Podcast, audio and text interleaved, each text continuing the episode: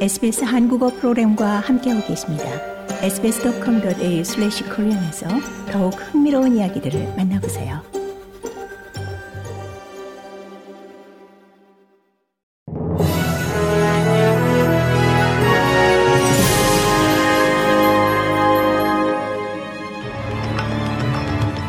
(2023년 11월 2일) 목요일 오전에 SBS 한국어 간추린 주요 뉴스입니다.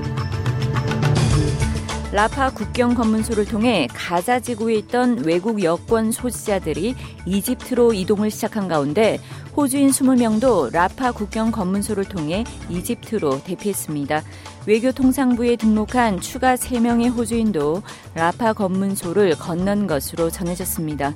앞서 카타르의 중재로 미국의 협력하에 이집트와 이스라엘, 하마스는 외국 국적자와 중상 환자의 가자 지구 밖 이동에 합의했습니다. 그간 라파 국경 검문소를 통해 가자 지구로 구호품 차량이 들어갔지만 사람이 빠져나온 것은 지난달 7일 하마스와 이스라엘의 전쟁 발발 이후 처음입니다. 페니웡 호주 외교부 장관이 하마스 이스라엘 분쟁과 관련한 정부의 입장을 옹호하고 나섰습니다.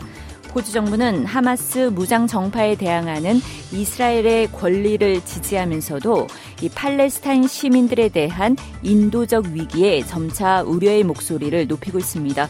국제사회는 하마스 공격에 대한 이스라엘의 대응이 비례적 균형을 요구하는 이 국제법상의 비례 원칙을 넘어섰다고 비판하고 있으며 호주의 입장은 이 같은 국제사회의 우려와 일치합니다.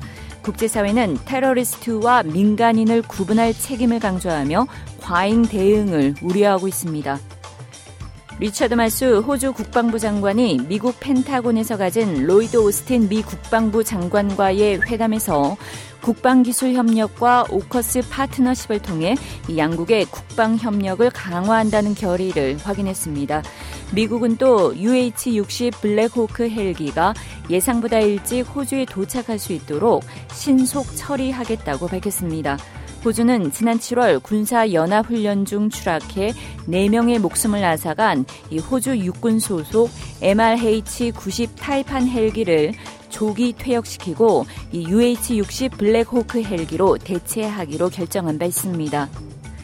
토니 에보 전 연방 총리가 인간이 유발한 기후 변화에 대한 과학적 경고에 대해 전혀 믿기 어렵고 비역사적이라면서 기후 컬트 때문이라고 언급했습니다. 에버 전 총리는 런던에서 가진 연설을 통해 탄소 배출 강박이 존재한다고 주장했습니다. 그는 역사적으로 더 덥고 더 추웠던 시기가 있었다며 이는 인간 활동에 의한 탄소 배출과는 별개라고 주장했습니다. 에버 전 총리의 이 같은 언급은 전 세계 기후 과학자들이 이 지구의 활력 징후가 최악이라는 연구 결과를 발표한 지 일주일 후 나온 겁니다. 과학자들은 35개 지구의 바이털 사인 중 20개 지표가 이 기록적 극한 상태라고 경고했습니다. 호주 내 모든 주와 테러토리에서 코로나19 확진자 수가 다시 증가하고 있습니다. 10월 24일까지 일주일 동안 호주 전역에서 6,550건의 코로나19 확진자가 발생했으며 이는 하루 평균 936건에 해당합니다. 같은 기간 코로나19에 감염돼 입원한 환자 수는 1,245명으로 이 역시 전주에 비해 17.5% 증가했습니다. 이들 중 31명은 중환자실에 입원했습니다. 의료 전문가들은 이 호주에서 코로나 바이러스 8차 유행이 시작됐다고 경고했습니다. 이상이 11월 2일 목요일 오전에 SBS 간추린 주요 뉴스입니다.